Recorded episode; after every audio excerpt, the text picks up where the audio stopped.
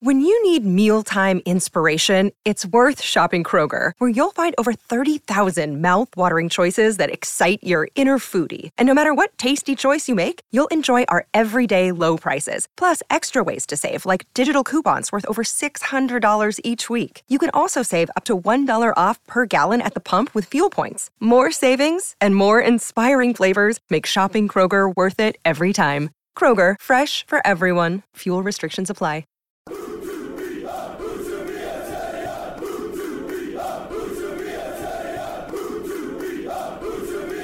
Hello, welcome to To Be a Terrier. We're aiming to be a bit more high energy this week, Dave, because I listened back to the episode we did a couple of weeks ago and we sounded like two men who just crawled out of a pub at four in the morning and decided to get on the microphone. So a little bit more pep in our step today. I yeah, think. well, I've not crawled out of a pub at four in the morning this time. which always helps. Uh, we've got loads to talk about. We had intended to record last week after the Coventry game and after transfer deadline day, but truth be told, I was just too knackered on the Wednesday, uh, having been up until two o'clock and then then starting again at eight, uh, and then the Thursday was my day off, which I, I, needed, and then we had the press conference on the Friday, and it was like, oh, we're almost into the game now. Let's see how the QPR games goes. That was an extremely boring explanation. Hopefully, we can be less boring when we talk about the Coventry game, Dave. Which you and I, after the whole game, we were very well. We we were sort of came to the same place on it, but I think we came at it from quite different angles. But you and I almost text each other the same thing after that Coventry game. We both felt that was Mark Fotheringham's worst game as head coach of Huddersfield Town by a mile.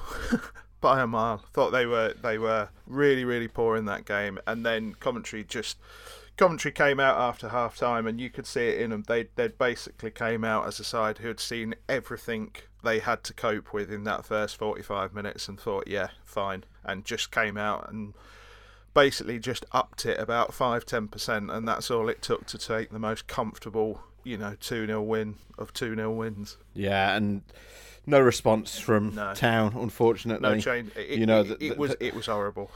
it was horrible. Yeah, it was awful to watch. We were just waiting for the changes to come, and they didn't. They were all straight swaps, three substitutions that he made.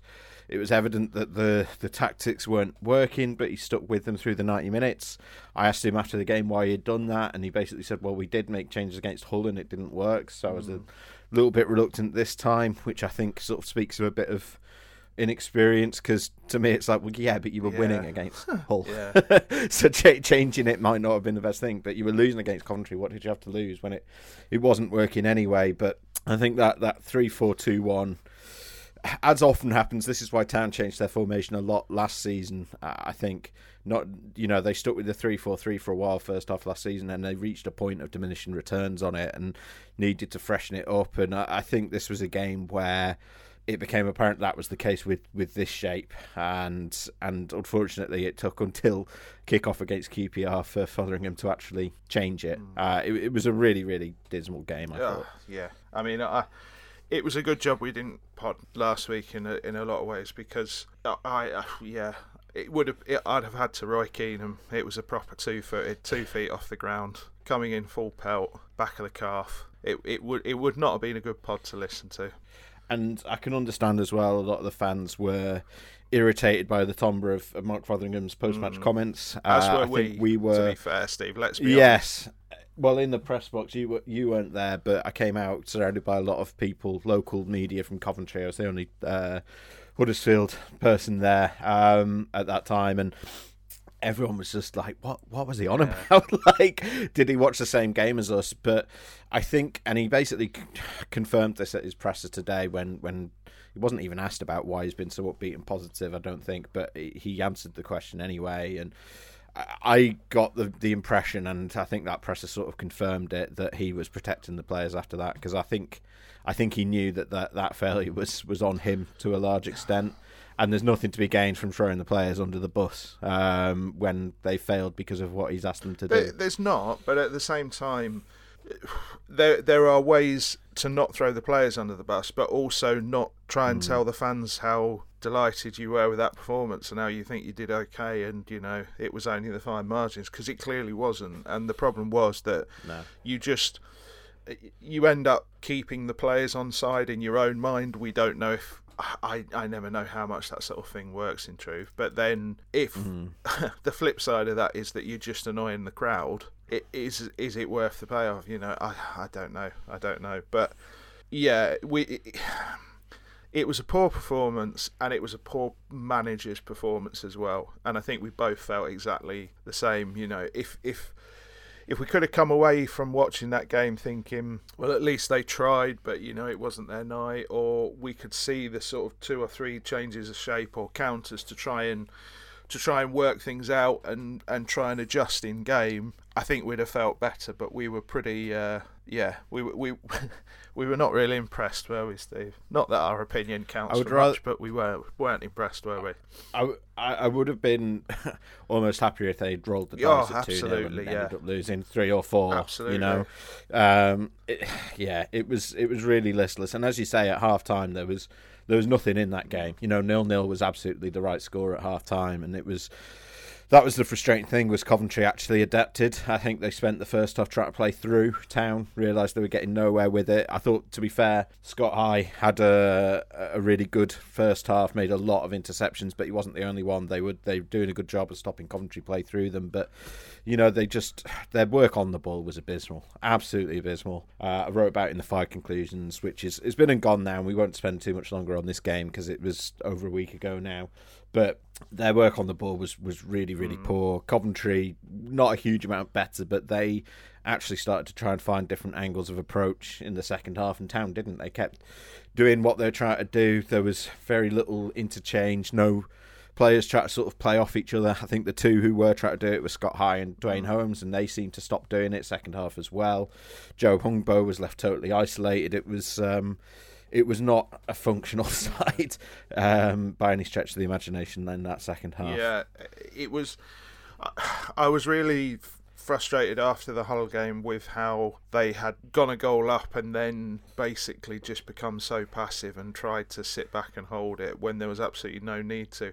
In this game, it felt like they were sort of passive from the off and they had very little to hold on to mm. and they never really changed that approach. I mean, I'm with you. If you if you're 2 0 down, just go balls to the wall. I mean, if you lose 3 4 0, so be it. You know, if you, if you get caught on the counter, so be it. But it was the fact there was just like there was a resignation at nil nil and then another resignation at one 0 and then another resignation at two 0 where you just think, oh come on, you know, there Yeah. there has to be more than than this. So yeah, it made I was as I said to somebody on the town staff and as I said to you before the QPR game, it made it feel unnecessarily big because if you come off the back of those two results, then suddenly Saturday becomes massive.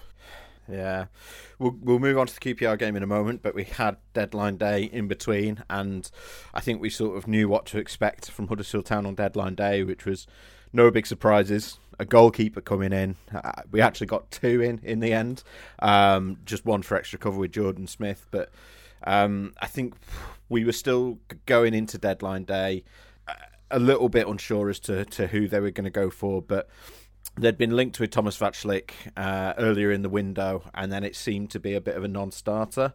Um, but they then revived that bid and, and managed to get it over the line. He talked about when we spoke to him last week about how they'd basically sat him down and said, "Look, your family are staying out in Greece, but this is how we can make it work. We'll pay for you know." We'll get them out to you. We'll get the flights booked for them to come out and see you. So it's only three months, really. Although it's a permanent permanent deal, it is actually not a permanent deal, uh, if that makes sense. But they just needed that cover for Lee Nicholls, and to be fair, you can't really argue with the, the Czech number one as your temporary goalkeeping cover, can you? No, and I think it works out brilliant for both parties because Town gets somebody who uh, has clearly got the pedigree to be able to replace Lee Nicholls, but also, let's be honest, he gets the chance to put himself in the shop window before being, you know, on a free this summer. Um, and he could feasibly end up on a Premier League bench, maybe, could be a Championship number one. You know, it's it's some deals that just make sense all the way round. And I think it's worth touching on Jordan Smith, who some people have been a little bit cruel about. Some Forest fans um, have a quite a low opinion of him. I think what it's important to note is that we've spoke to people who know people at Forest and have worked with him, and they've all universally said two things really. One is that he's he's a like a brilliant lad, super professional, great to have around the club, and the second is that I hate to say it, but there's a little bit of the Ryan Schofields about him in that his big struggle is he can no longer really play in front of his home fans. That's the issue. So it kind of makes sense to bring him in, have a look, you know, see if if see if he can get slightly back on track because there is no denying, you know, his his career has has you know faltered a bit. Um, but it happens, doesn't it? It happens. So both make make a hell of a lot of sense, really, hell of a lot of sense. I think there were. It's also worth talking about who didn't come in, really, Steve, and that's I think a lot of people were wanting a left back to arrive, weren't they? Yes. Yeah, they were, and I asked Mark Fotheringham, "Did did you look at left backs?" He said um, they did, but they they basically didn't feel they could they could get one done.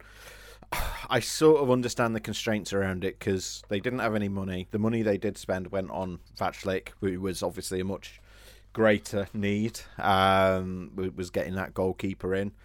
Uh, they had the opportunity to bring in Matt Lowton, who actually I don't think has been very good the last couple of games, but obviously he's got Premier League pedigree, etc., and he's the right back. Um, so I think coming into the window, they might be looking at it saying we'll get someone for one of the fullback slots and not the other.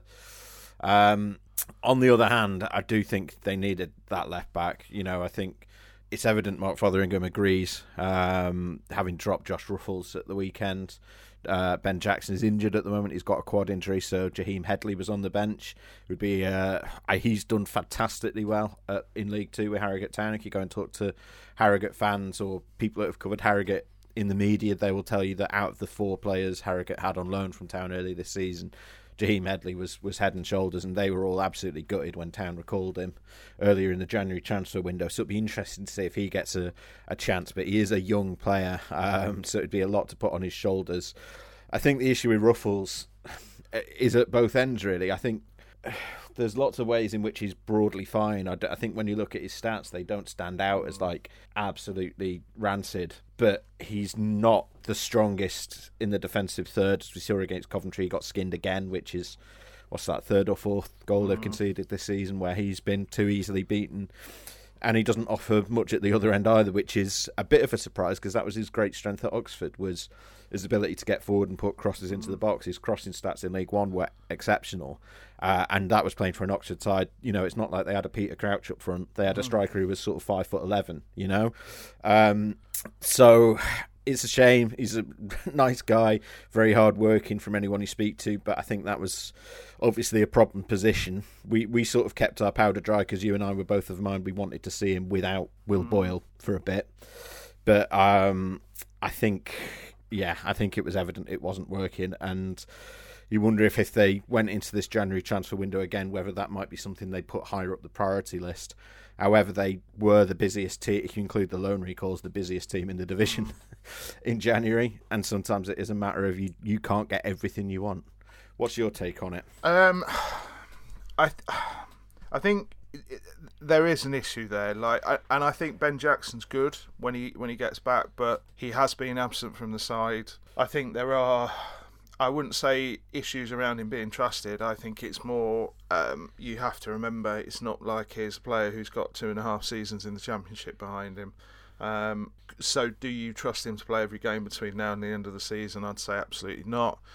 I think Headley, we've seen him playing for the B team. We've always been impressed. He's done very, very well at Harrogate. But we come back to the same thing we said about Nicholas Bilokapic, really, which is we're about to come into what's going to be a pretty stressful run in, to say the very least, where there are going to be a lot of games decided on fine margins. So do you, you know, do you want. do you really want to throw a player into that who's who's you know not even really sort of comfortable in a first team yet. You know, he's had half a season at Harrogate. Yeah. I, he is a quiet personality yeah, as well, you know. And I think having the options to swap Lowton over to that side, who has played on the left in his career, not extensively, but he has played there, I think gives you the option on paper. But it, it does feel like an area of weakness because we'll get onto the QPR match, but I think if you're in the QPR match, you had you could see the beginnings of a bit of a relationship between Turton and Hungbo. Whereas on the mm-hmm. left hand side, I can't honestly point to a decent relationship between anyone they've tried over there. Um, you know, whoever's mm. played in front of Ben Jackson or whoever's been up there. I think that's a worry. I do think that's a worry. And you've got it. Teams that teams target that side. Every team that plays Huddersfield Town targets the left-hand side, and that's because the analysts watch and believe that's where the weakness is. You haven't strengthened there at all. That's a worry, isn't it? Yeah, I think they've got better options at centre back now. I, I, don't think Matty Pearson had a great first half actually um, against Coventry on the ball. I thought he was he was quite sloppy, but we know that he's very defensively solid. You know, I, I think obviously Luke Mbete's gone back and he's gone out on loan to, to Bolton now, but you know, I think Will Boyle's minutes from now to the end of the season are going to be limited, particularly if they keep with a four at the back. And I know that Michal Helik's got a bit of an injury concern after he got a, a, knock to his knee against QPR, but even then, you've got Pearson who can come in now. I think Turton covered there in the back three, um, or then then you're back to who do you play at left back because yeah. then you'd think Lowton would go back over. So it is it is a weakness. I think it's arguably less of a weakness with a different centre back there, and that's not a knock on Will Boyle, who I think is well, it is a little bit. Let's be honest, but you know. I don't think it's a knock on Will Boyle to say he's not as good as Matty Pearson. Mm.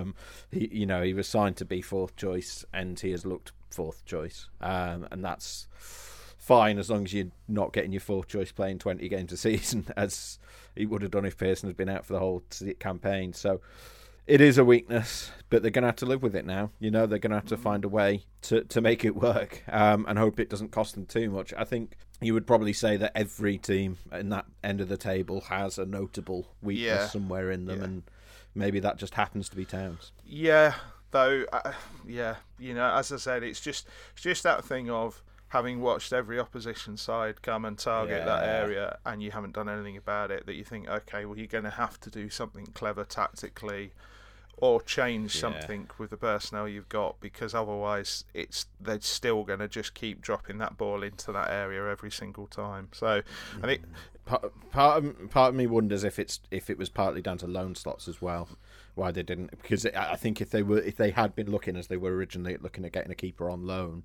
they would have had their five pretty much mm. taken up um, and it only became apparent very very very late on that it was going to be a permanent for Vaclik um, and by that point, it's very difficult to go out and get another player who is a notable improvement on Josh Ruffels and bring them in on loan for the rest of the season. To say nothing of any implications on wage bill, etc. Yeah, yeah. I look. I don't. I'm not as down on Josh Ruffels as a lot of people have been. It's probably worth saying that because a lot of this sounds like we're we're targeting him really because we're saying the position he's played in is Town's problems position.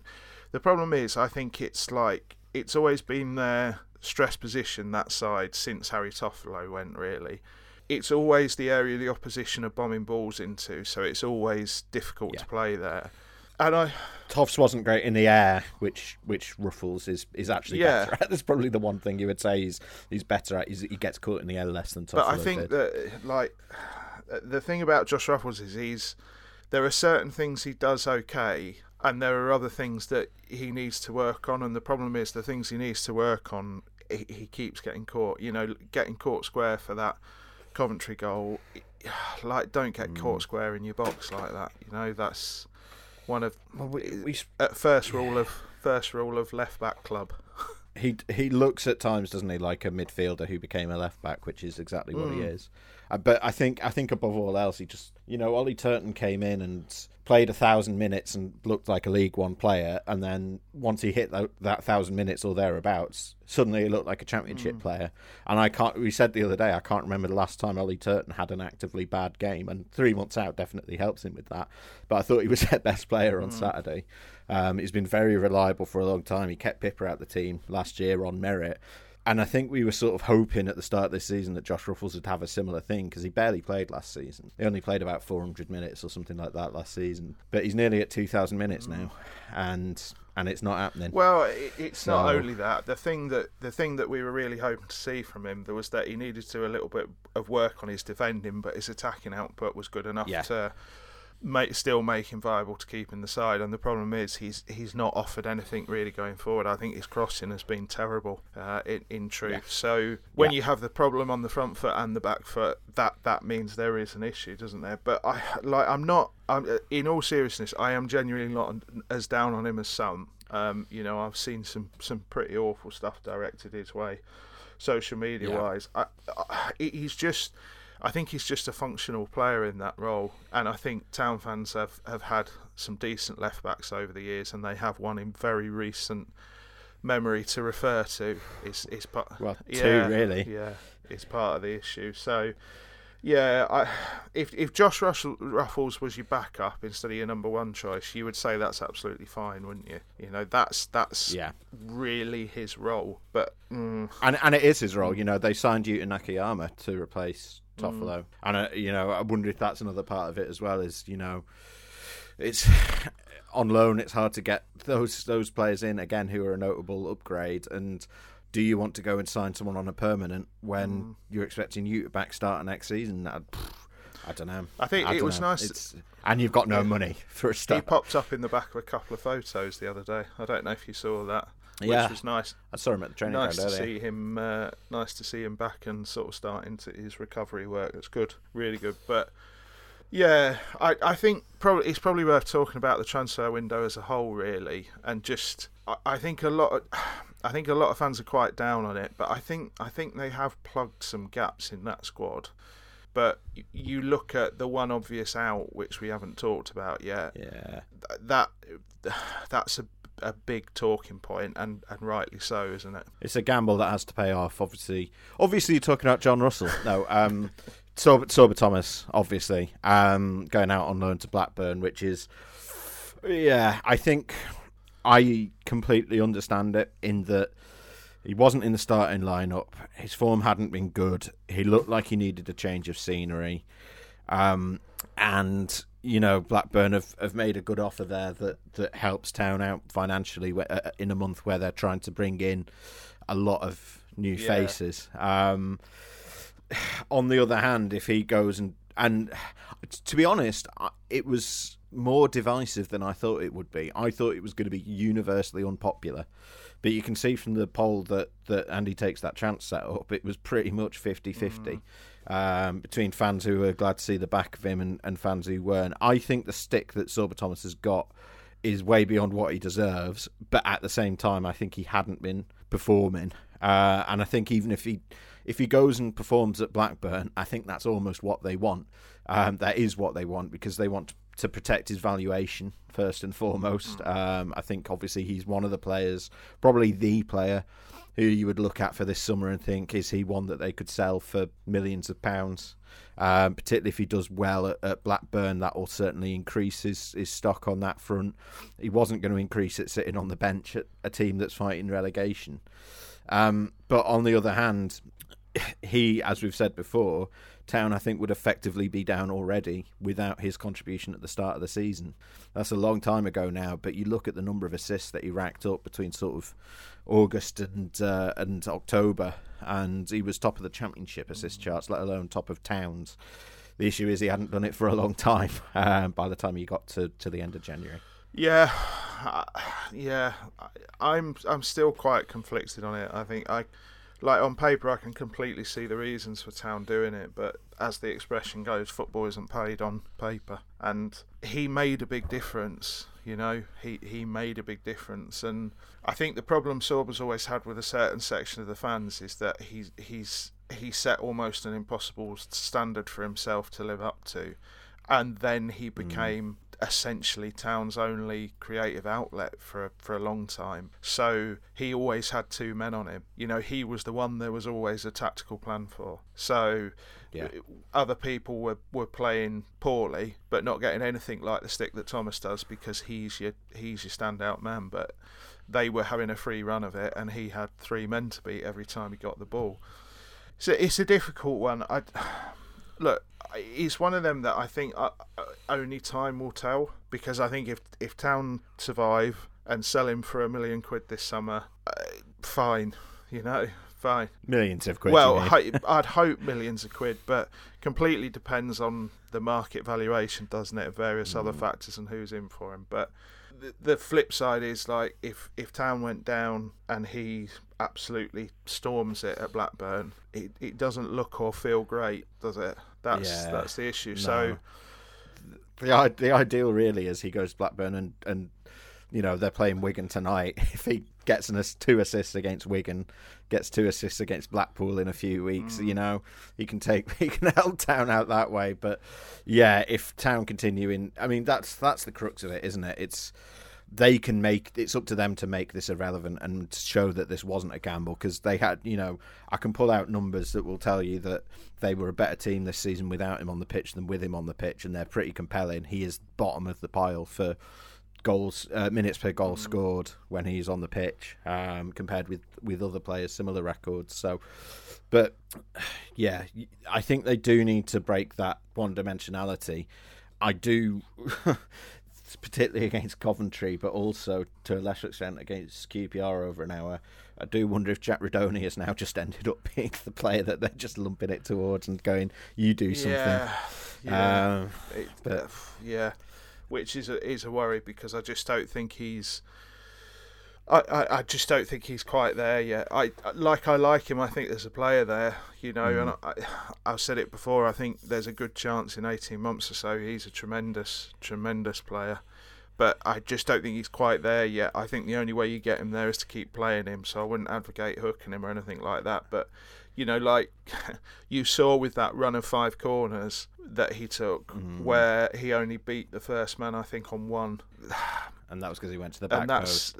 His set piece, his set piece deliveries have been all right actually, but yeah, he had that that really bad they, run against. They have. They his set piece service has been okay, but you just you you just hope that now Sorba's actually gone. Now he's not there, and somebody has sort of said to him, right, okay, you're on them now.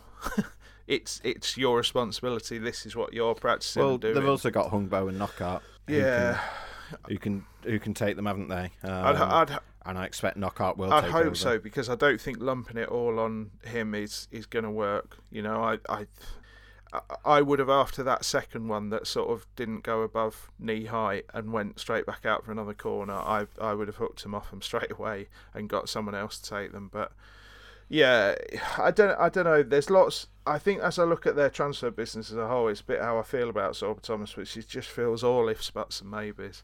You know, I said on, I cheated on you, Steve. I did an, a podcast. Randy takes that chance uh, a couple of weeks ago, talking about outrageous. a little bit about the transfer business, and they've just bought loads of streaky players in, and it's kind of you're kind of gambling on like two of them to go on one of their streaks, and I mean that's probably all it would take to genuinely lift them out above there. But it it, it is a gamble, you know. Waghorn, Knockaert, various all the others, you know. If you get them on the, at their best for five six games, brilliant, and it's been absolutely worthwhile doing it. But what do you do if they all can't get firing? Yeah. That's I, I think Thomas definitely fits into that camp yeah, as oh, well, yeah. doesn't he? But the Is thing is, I think so- me and you would both say if you kept playing Sorba Thomas from now till the end of the season, at some point he's going to have will that five a or run, six game yeah. run where he gets, you know, like six assists and a couple of man of the match performances. So, yeah, I don't know. I don't know. We're, we uh, time will tell. Another day is here, and you're ready for it. What to wear? Check. Breakfast, lunch, and dinner? Check. Planning for what's next and how to save for it? That's where Bank of America can help. For your financial to-dos, Bank of America has experts ready to help get you closer to your goals. Get started at one of our local financial centers or 24-7 in our mobile banking app. Find a location near you at bankofamerica.com slash talk to us. What would you like the power to do? Mobile banking requires downloading the app and is only available for select devices. Message and data rates may apply. Bank of America and a member FDIC. I think Knockaert could be a big important signing. I think for mentality as much as anything, Anthony Knockaert can lift the crowd, and I think we, we saw, you know, the the impact that it had on the crowd. Him coming off the bench against QPR, the crowd had understandably because it was a dreadful game, uh, had been completely dead for, until he was announced as a substitute, and then everyone, including the, his teammates, remembered, "Oh yeah, we're at a football game," Yeah. um, and it really lifted everyone on and off the pitch. Um, Waghorn. I sort of I've I've been on record saying I don't really get that signing. I think having seen him play a game and a half now, I think he's it's quite evident that he is your Danny Ward replacement with with Wardy out injured with a hamstring at the moment. Um, he does a lot of the work off the ball, does a lot of the link up play, um, and obviously he's got off the mark, which is decent. Camperi, we're both unconvinced on. Uh, I think it's fair to say. Um, Lowton, I think, has been poor the last couple of games, as I mentioned, but I think fundamentally he's a solid championship left back. Um, can't really knock that one. Uh, Hungbo has been interesting seeing him. Uh, I think the the threat he brings from direct set pieces is something they've not had since Yuta Nakayama got injured, um, uh, uh, if nothing else. But he also looks very direct, very Yeah. keen. Um, a word as well for Josh Koroma, who's come back in and came off the bench against QPR, and, and likewise looked a completely different player to the last time we saw him in a town shirt. So obviously they've they've lost Kaine Kesler-Hayden, which is a shame. They've lost Luke Mbete, which I don't think anyone's shedding any tears over. But best luck to him at Bolton, which I think is more his level. Um, Scott High's come back in, who we're bigger fans of than, than most, but I thought he had a poor game against QPR as well, to be honest. Um, so yeah, I'm, I think on paper it could be stronger. On paper it might be the same, um, as you say, because they've brought in a lot of unknowns and streaky players, and you know players who are is it are they past their prime? They've brought in players who are what are they actually capable at this level, like Hungbo. So it is a it is a mixed bag. We, we'll see how they go from here.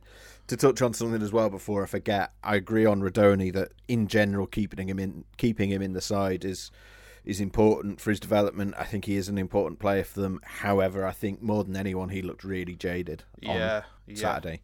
Um, he started all of the last 15 games in various different roles. I don't think I don't think anyone else except maybe Tom Lees. In fact, not even Tom Lees, who had some games out ill. I think I don't think anyone. Helik, there you go. Helik's the only one that's had a longer run in the side. Um, so, and he's like he looks likely to miss out against Blackpool. So, I think Rudoni could probably benefit with sitting out one of these upcoming games, but or at least you, you have him on, you know, an hour, um, and then you take him off. But I mean, QPR. We'll move on to that game. oh God, that first half, I thought both teams both teams were dreadful. Really, really poor. That was the worst quality game we've seen for a long, long time. It was a shocker, an absolute shocker. The the the amount of passes that went out for a throw in, the the the amount of times that Helik or Lees just pumped a long ball forward to no one, basically, that either went out for a goal kick or through to the, the goalkeeper. I mean, QPR were no better, absolutely no better whatsoever. no, absolutely not. There there was half an hour of that first half that was as bad as I've seen a Huddersfield Town side play f- mm. for years under under you know any manager. It, they they the lack of quality was just so stark, you know, so stark, and I, I don't think anyone exemplified that more than than Jonathan Hogg on the day, who has been really really good since coming back in. I I genuinely think you know whether Town have, have won or lost, Hoggy has been fairly reliable. You know, I think he's been fairly monotonous in that he, he's been been really good, but he really struggled, really really struggled, like Yeah. with with, On- with just basic passing and stuff. Yeah, on the ball, one of his must be one of his worst performances ever for Town, and he's been there for, for ten years. So that's that's saying something. Um, there, there was a run sort of midway through that first half where about you know you talk about Jack Rudoni's corners, but Jonathan Hogg was like that from open play at one point. He was just just one of them. He was sort of under pressure and got a tackle, but the others he was completely under no pressure at all, and he was just passing it straight to QPR attackers in his own half. It was it was absolutely bizarre. Um, it was weirdly it was you know Mark Fotheringham's talked a lot about getting experience into the side to try and get them out of it, but I think it was the experienced players who actually let them down a lot in that I'd, first I'd half. agree. I, I I thought, as I said, I thought Lees on the ball was awful, absolutely awful. I th- he's like he's not the one you want hitting the out ball anyway, but just just pumping it forward, him and Helik, they, th it was it was dreadful, and I just he looked shaken. Hoggy was awful. Matt Lowton, that that mistake is uh, abs- absurd, absolutely yeah, absurd. But it was sort of it was sort of completely symptomatic of the way they were playing that half. That a defender, the the first thing you're taught, like the first thing you're taught when you're a kid, is like don't play across your goals in the penalty area. Never play across your goal. And I, I, like that header, when I've looked at it a couple of times, I, I- like, I'm genuinely not sure what he's wanting to do because it's not going anywhere near the keeper, and he's not looking that way. If he's trying to get it back to the keeper, it's not going out, and he's not looking that way to just put it out. Uh, like I'm genuinely at a bit of a loss, as, and it, it's not. At half of me thought when he goes up for the header, does he get like a proper shove or a nudge so that it, he sort of ends up having to change his body shape and it, the ball comes off him rather than him heading the ball? No, it's just one of those completely sort of inexplicable. Why have you done that? moments. Yeah, I, he's. I think he's looked sus in the air. There's three games in a row where, and this is the most obvious one, obviously, because it directs directly contributes. But against Hull, if you look at the build up to their equaliser late on, he gets caught under the ball rather than getting a running start on his man, and that allows a header into the box that they score from. Against Coventry, uh, the first goal is a ball forward to the wing, long ball forward, and again exactly the same. He gets under it, and Coventry end up winning that ball, and Hamer then cuts inside and scores, and then obviously this one. So, yeah, I mean, you talk about targeting that that left side. I don't know whether he's going to continue at left back or not, but if I was the analyst, I'd be saying not knock long balls to him because he's he's struggling with them. Um, yeah, I, I I think he was promising his first couple of outings, Matt Lowton, but I don't think he's done himself huge favours over the last couple of games. Um, but but there Yeah. you go. I, I, I just I think I think the shape was poor and like I think the shape didn't work and I think then when you've got players who are having stinkers within a shape that's not working it just becomes hmm. really really grim to watch and like I, I don't want to sound like Mark Fotheringham here but I, I sort of uh, slightly hats off to the crowd be, who didn't turn anything like as thought as much uh, as I as I thought they might. You know, because yeah. 15, 20 minutes in, and then QPR score. I thought this is going to get pretty grim, and I know Town get the goal at like a really good time, and the goal comes out of nowhere, and that probably prevents an awful lot of uh, booing at half time as they come off. But even before that, I thought the crowd were were still stayed behind the team on the pitch. They were just quiet, yeah, weren't they? but that's that's Just absolutely quiet. fair enough. It, it's what they, Yeah. what Town didn't need in that situation, playing that badly, was was just to get absolute pelters. I think if it had carried on that way and they hadn't got that goal, they would have nobody could have argued with them getting you know Yeah. getting doggo, Yeah. but before half time, etc. But yeah, it was it was staggeringly poor, but they did they did. It is worth saying that while neither of us are going to say this was a great performance, they did wake up a bit. They did get themselves going a little bit and at least get a little bit more quality on the ball. It, it never sort of it never threatened to be more than that, but yeah, you know, at least they did get their heads back in the game, shall we say? Yeah, they did. I mean, they were a bit, a little bit fortuitous on the goal. I think Dieng is one of the dodgiest keepers in the division. To be honest, I think he should do better on that free kick. But it's a well hit free kick. Uh, great reactions from Ollie Turton, who had bailed them out at the other end multiple times and was quickest to react to that ball and just put it across for for Waghorn to. I mean, you or I, well, you would have scored it. I would have scored that goal. um, but um, no, great bit of business there, and, and as you say, a great time. But those were the only two shots they had in, in the whole first half. Was was the Hungbo initial shot and then Waghorn's finish. So, yeah, that's not great. But as you say, we criticised Fotheringham for failing to adapt um, in the previous couple of games, but in fairness, it looked like they had a plan for this game. They made a, a triple sub just after the hour. Um, it was uh, Knockaert, Rhodes, and Koroma that went on. Uh, they switched shape. They went from a 4 3 3 to a 4 2 3 1. Knockaert was playing pretty much a, a free role um, behind Jordan Rhodes. And that was their best spell. I thought all of the subs who came on, including Brahima Diarra, who came on a few minutes later, um, imposed themselves on the game in a positive way. Yeah, I, I when Knockaert came on, it gave everybody a bit of a lift, and then I think when he came on and immediately went left, then dropped to the middle, then went right, then came all the way back over to the left, then played in the middle a little bit, and then dropped right. It was that, it was that little bit of unpredictability that Town have just so sorely missed, and you can you can if he can do that for half an hour a game, just come on and just uh, you know just have just be a front player that no one defender can just pick up easily because they know the space they're going to be in every time.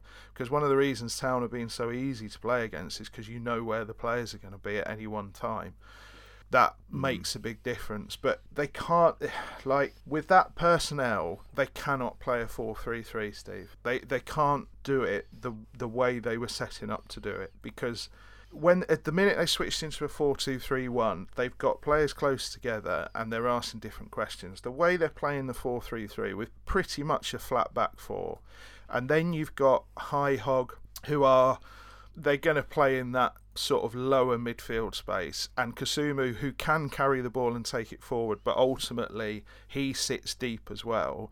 You're asking so much of a front three, and then bear in mind that's a front three where essentially the striker's playing in the middle on his own, and that striker is Martyn Waghorn, who is a bully and will try and win the ball, etc. But like he's winning the ball and there's no one close to him because Hungbo looks m- much more of a, a winger to me. You know, he he sits yeah. a lot wider, and Rudoni, he he's he's difficult to categorise in a lot of ways, and but what he doesn't do is get tight to his striker.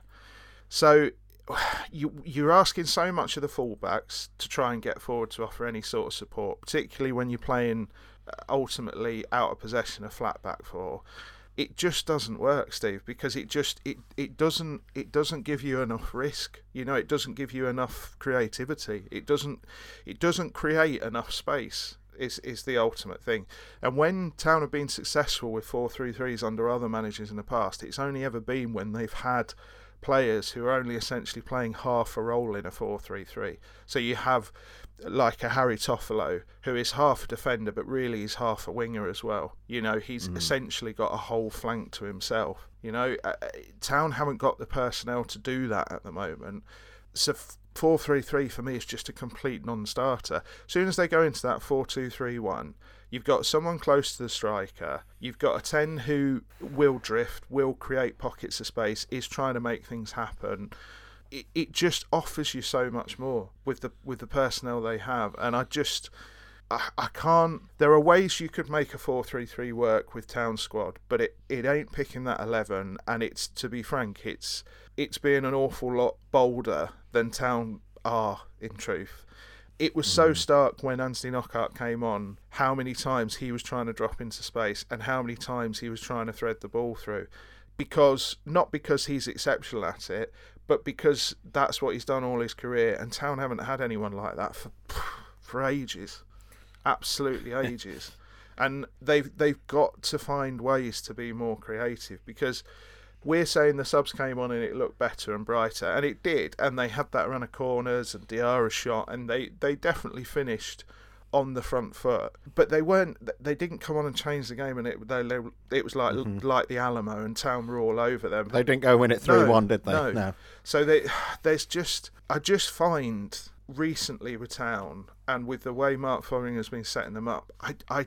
I know everything they want to do defensively. I know everything they want to do. I'm still not sure what they want to do in attack because mm. what it mm. often ends up with is a striker isolated centrally with no one within 20 yards of him. One winger stuck mm. out on a touchline, another winger who's supposed to come inside, but as soon as your defender reads that and cuts you off, it, it's you know that's that's null and void.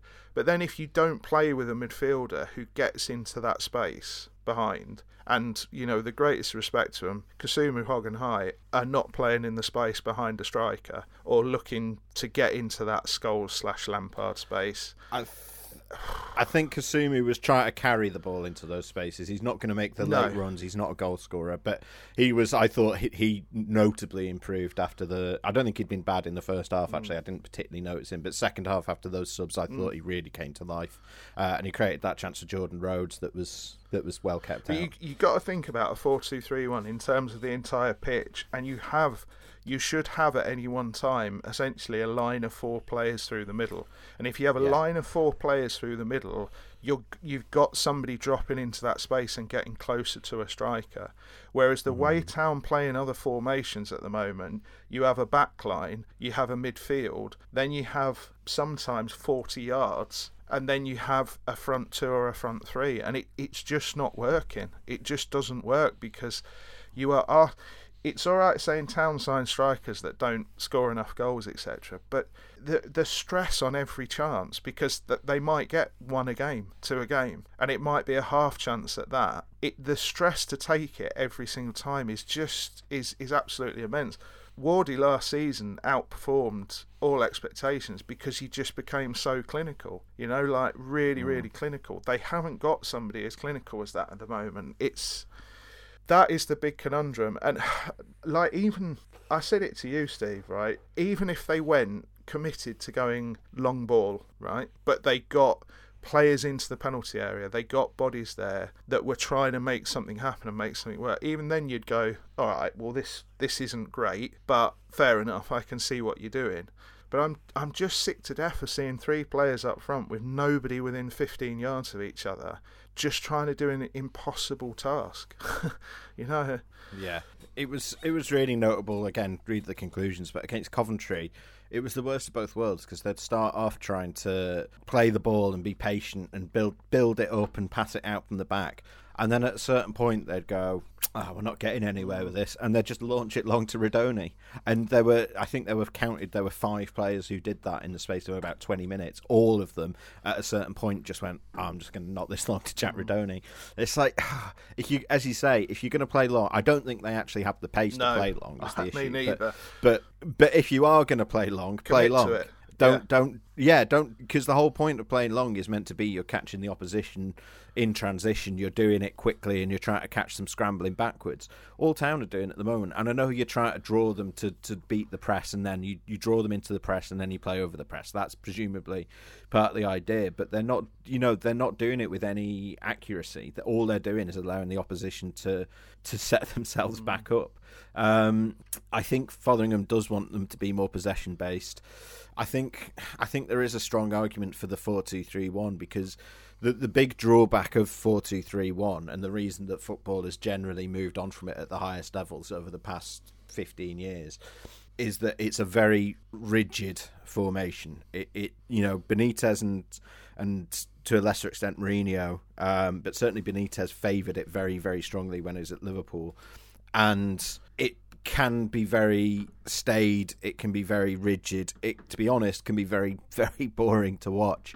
Um, but I think Mark Fotheringham actually kind of wants those things to an extent. He wants to have a rigid structure. He wants to have something reliable. Um, and I think having the ten in there and having you know you're looking for, you're putting all the onus for your creativity on your wingers and your 10 but they've spent the whole January window signing wingers and 10s basically um, so although 4-2-3-1 I don't think is going to be a formation that propels you to the top of the table in this division in the modern age I think it is one that that seems suited to town strengths or at least minimizes their weaknesses. Um, and it won't it wouldn't be fun to watch at all. It would be quite dull. But i think it is maybe the shape that gets the most out of these players at the moment when they're looking low on confidence. The 4231 at least is sort of structured and rigid by design mm-hmm. rather than a formation that is best played more flexibly like a 433 that you're imposing being rigid onto mm-hmm. in a way that doesn't really suit it I, just with a 4-2-3-1, Town have got a chance of getting three players in the box, and at the moment they're struggling to get one player in the box. In truth, because. It, it's just so much hard work, and it's so easy to defend against the way Town playing with a three at the moment. You know, so I think the four-two-three-one with you, you keep Hungbo in the side and, and you keep him as a winger, but you get Rudoni to invert properly maybe, and then you have Knockaert flirting, uh, floating and dropping into that space where Rudoni's coming inside. you'd love I'd be, you'd love to have Knockaert Ah, flirting he's, he's a handsome lad, isn't he? Um, I think that's that's where it needs to be because if Town are going to get out of this, they they they've got to. I, I've said it on this pod over the last few years, and it's like one of my stock phrases. But you've got to ask different questions. That's the thing. They're like you you can't just keep doing the same things and playing the same way and asking the same questions in attack and expecting things to go differently because it just it doesn't it doesn't work like that, you know.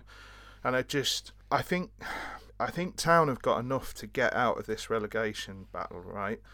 And there'll be some people who disagree with that, but I think they do have enough, and I think they do have a chance. But they they've really it's about sort of utilization, isn't it? It's about going okay. Yeah. We've got a load of round holes. We need the roundest pegs to go in them, and we need to find a way to to hurt the opposition in possession. That's the thing. Town have been so passive in possession that yeah, but I do I do think that they're being massively helped at the moment by a sort of whole cluster of weak sides around them. Town are, uh, uh, no matter what their result yeah. seems to be at the moment, they don't seem to be dropping further into it or anyone's pulling further away. but at some point, your luck runs out. So yeah, they're they're actually closer now. They've got the two points off with, with two games in hand. So they've they've got they've got to take their they've got to take their opportunity now. They've they've got. It's not going to get handed to them on a plate, you know. They've they, the it's the same frustration I had with the whole game. You know, they were trying to protect a 1 0 lead there instead of thinking, well, there is one way you can protect a 1 0 lead, and that's to make it 2 0.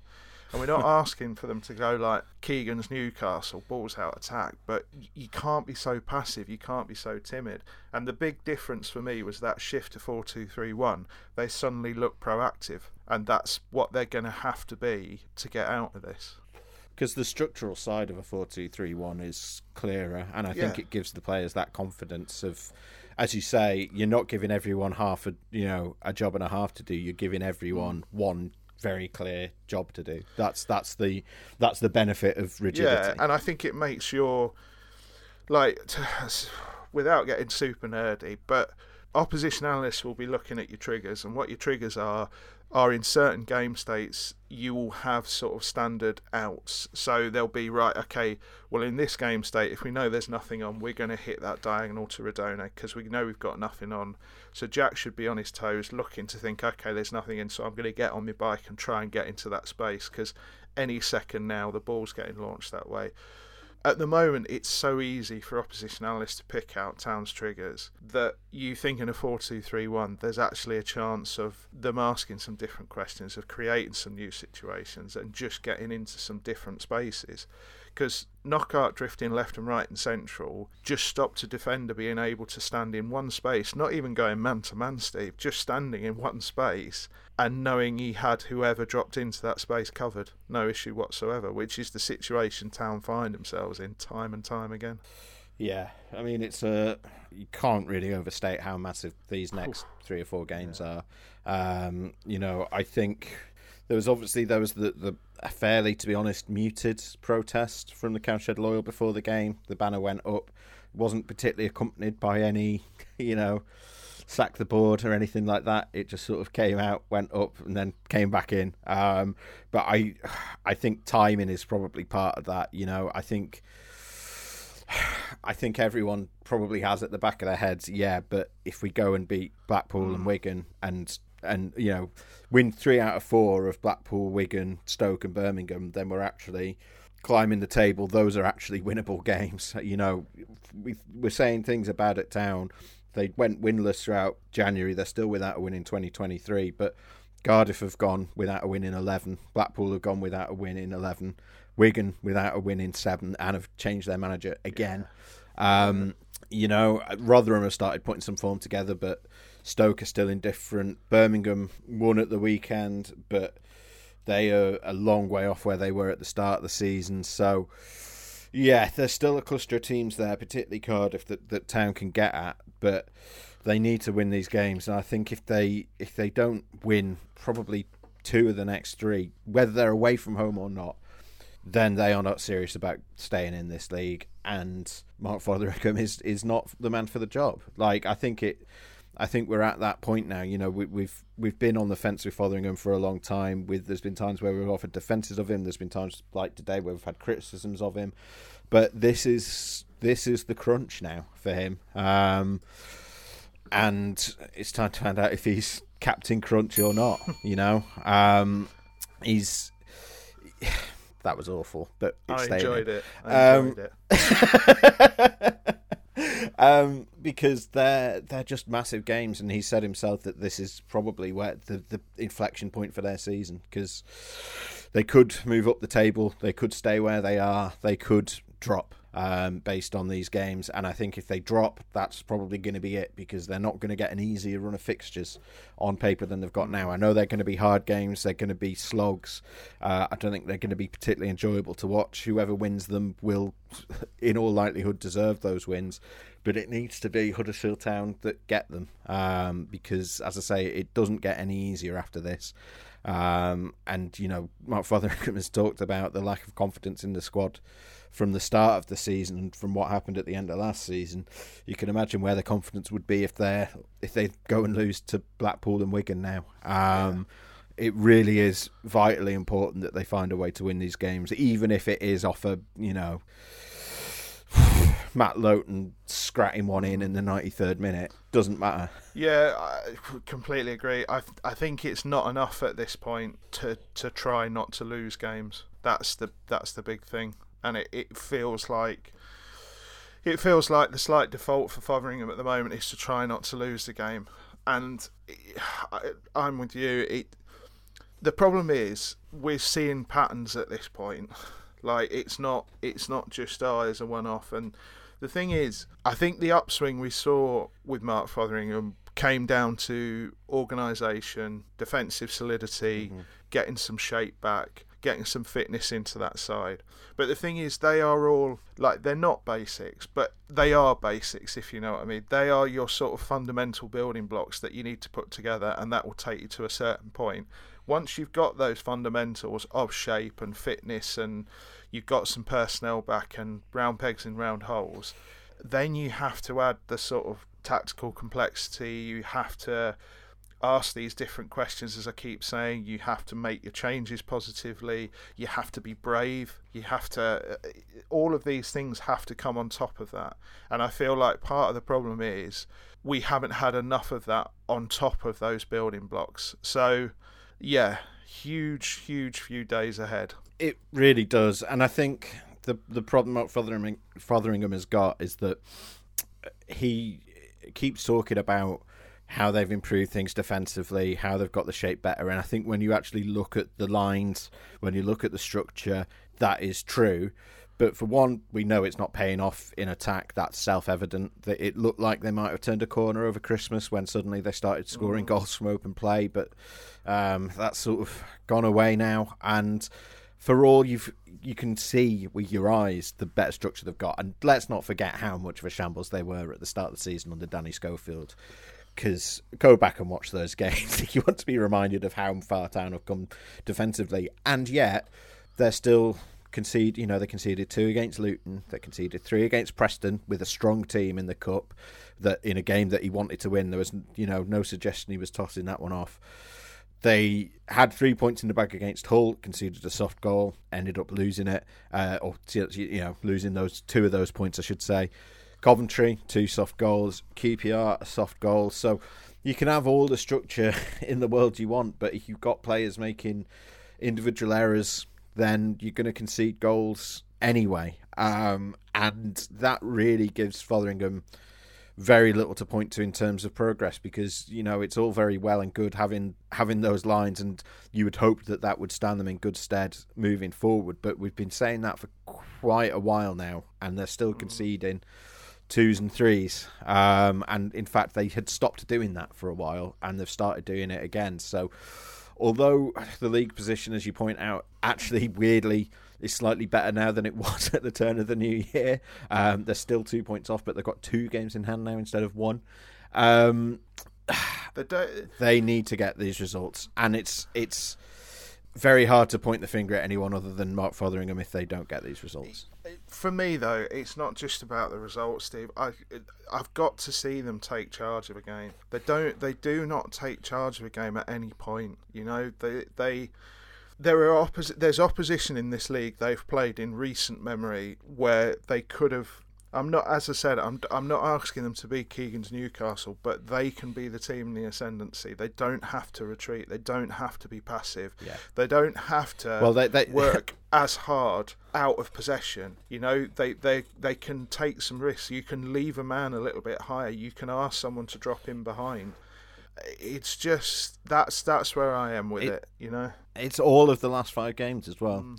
Because Luton, they had the chance to kill it off at 1 0. Preston, likewise. Hull, likewise. Coventry, we've said they got to half time and that game was there in for the taking for whoever up their game, and it was Coventry, not Huddersfield. Um, and QPR, you know, you go in, all right, it's a shocking first half. Um, Town slightly worse than QPR in that first half, but the, you get that equaliser. And as you say, Town with a team pushing for the winner. I know QPR had some counter attacks, but um, you know it was Town that were pushing for the winner and they didn't get it. It's quite a So- it's quite a continental thing as well. That like if you look across continental leagues, you very rarely tend to get like massive wins, and it's because there's an awful lot of emphasis placed on just sort of getting the job done. And then sitting in and doing a little bit of sort of energy preservation and staying in shape, etc. Like the championship isn't really built like that. You know, teams teams don't stop, and Yeah. it's just that I, I, Town have got the personnel, they've got the defence, and they've got midfielders whose characters are big enough and bold enough to, to properly impose themselves on a game. You know, I go back to that Hull game, Steve. I think Coventry are a good side. I thought Town were rotten, but I think Coventry are a good side. I still, I'm not on the Hull train at all. I, I, I, they could mm-hmm. have, Town could have done so much more than drop ten yards and Yeah. say, right, okay, you you're going to have to try and beat us now. We've got our goal. That's what they've got to stop doing, and they were a bit lucky with that goal on Saturday, Steve. It came out of absolutely nowhere. I think in the end, probably the draw was about the right result. But if they yeah. had, I think everyone agreed on but that. if they hadn't have got that goal and they'd gone in at half time one 0 down, I don't think they'd have got a goal second half, and that's that's an issue in a home game. So it, it it does feel like there's pressure ahead, you know, a lot of self-imposed pressure ahead, and I I don't I, I'm not I'm not quite as down on Mark Fotheringham as, as I know a lot of fans are because I tend to take the temperature on social media a bit more than you do, and rightly so, really, because I think the last thing you need to do is look on Twitter. But uh, it's also time to see something more, you know, than That's exactly where I than am. just being well organised, because it doesn't always work, and particularly when you've suddenly become prone to individual errors. yeah. We've we've not really two footed Fotheringham fully the way that we did with Carlos Corberan a couple of years ago. Partly because I have been I've learned from that, um, and it turned out he was actually decent. But no, I think I think where we are with Fotheringham now, like I think there have been things you could say. We've said. I mean, we had this talk a month ago that there have been excuses. There have been mitigating factors. He inherited a, a poor team in with no confidence, with no preseason, and a massive injury list. But all of those issues, you know, that they've made those strides with the the defensive shape. At least, even if goals are still going against them, they've at least. I don't think it takes a huge amount of uh, tweaks to to stop those goals going against them. But I think it is kind of do or die for Mark Yeah. Fotheringham at this point. Yeah, like I think it's it's gonna it's I think even if you were of a mind to to go in and get the pom poms out for Mark Fotheringham at every opportunity, I think you would find it basically impossible to to defend him if they continue to get the results they have over the past month. Uh, over the next few games because of the same issues. Yeah. That we we need to see some signs that those issues are changing. And as I said, I don't care if they beat Blackpool off a you know a jammy own goal uh, on Tuesday, but as you say, then they need to if they did that, need to follow it up against Wigan and Stoke with more convincing performances as well as the results, don't they? Yeah. Because you know they're then going into games against Burnley, obviously top of the league. Coventry, we know they are they are a very streaky side, but that win they got against Town could be the start of a, a more positive streak for them. Bristol City that hit a good run of form at the moment. West Brom uh, are looking very strong at the moment. Norwich, they've got some promising young manager from the continent who seems to be doing all right with them. I'm not a fan. So, oh god, right, I'm cutting that. Um, uh, the views of David Hartrick do not represent the views of the Huddersfield Examiner. But you know, it's it's a very tough, it's a much tougher run. It's not an impossible run. There's some winnable games in there against likes of Coventry and Bristol City, particularly with those games being at home. But it's a much harder run than they've got now. Yeah. So they're going to have to be a level better than they are at the moment to get anything out of those Yeah. games, let alone, you know, let alone draws. Yeah. Um, and the only way they do that is by going up through the gears over the next few games. Yeah, I, firstly, I was joking about David Wagner before you all unfollow me. But secondly, uh, like the thing I would say about Mark Fotheringham is he's been true to his word in that he did just need to get them through to the World Cup, which he did, and then he pointed towards how they would be far better organised, far fitter after the World Cup, which they were. So he's been true to his word, but we now need to see what's next. That's the thing. They're not they're not going to get out of this without a part 3 to that three-part plan. And that's where I am. As I said, I'm nowhere near as down on him as as I think a lot of fans seem to be on social media. But yeah, there re- there's got to be the next part of whatever whatever it is. You know, it ha- it has to happen quickly because going into that run of games, I- I think mentally Town need to be out of the relegation zone, which is a big ask in and of itself. But I think if you're down amongst the dead men and then you're playing Burnley, West Brom, Norwich, like it can become quite soul destroying quite quickly. and So what you're saying is we're now at the end of Empire Strikes Yeah. Back, Han's in the carbonite, and we now need to see go into Return of the Jedi and the big triumphant finish, and then loads of Ewoks celebrating at the John Smith Stadium. At the end of the Princess. Leia gold bikini, you know, teenage hearts are flatter across the world. Um, but yeah, you know, it, it, there's got to be something. There's got to be another part to it. And at the moment, I think our main criticism is we can't really see it, can we?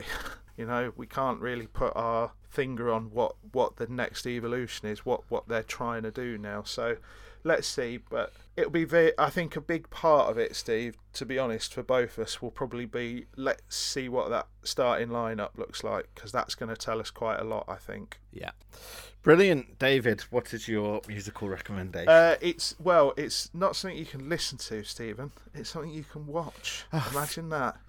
Um, uh, obviously, is it Fatboy Slim yeah, again? I've been on a massive, massive Fatboy Slim bender. Basically, I've just listened.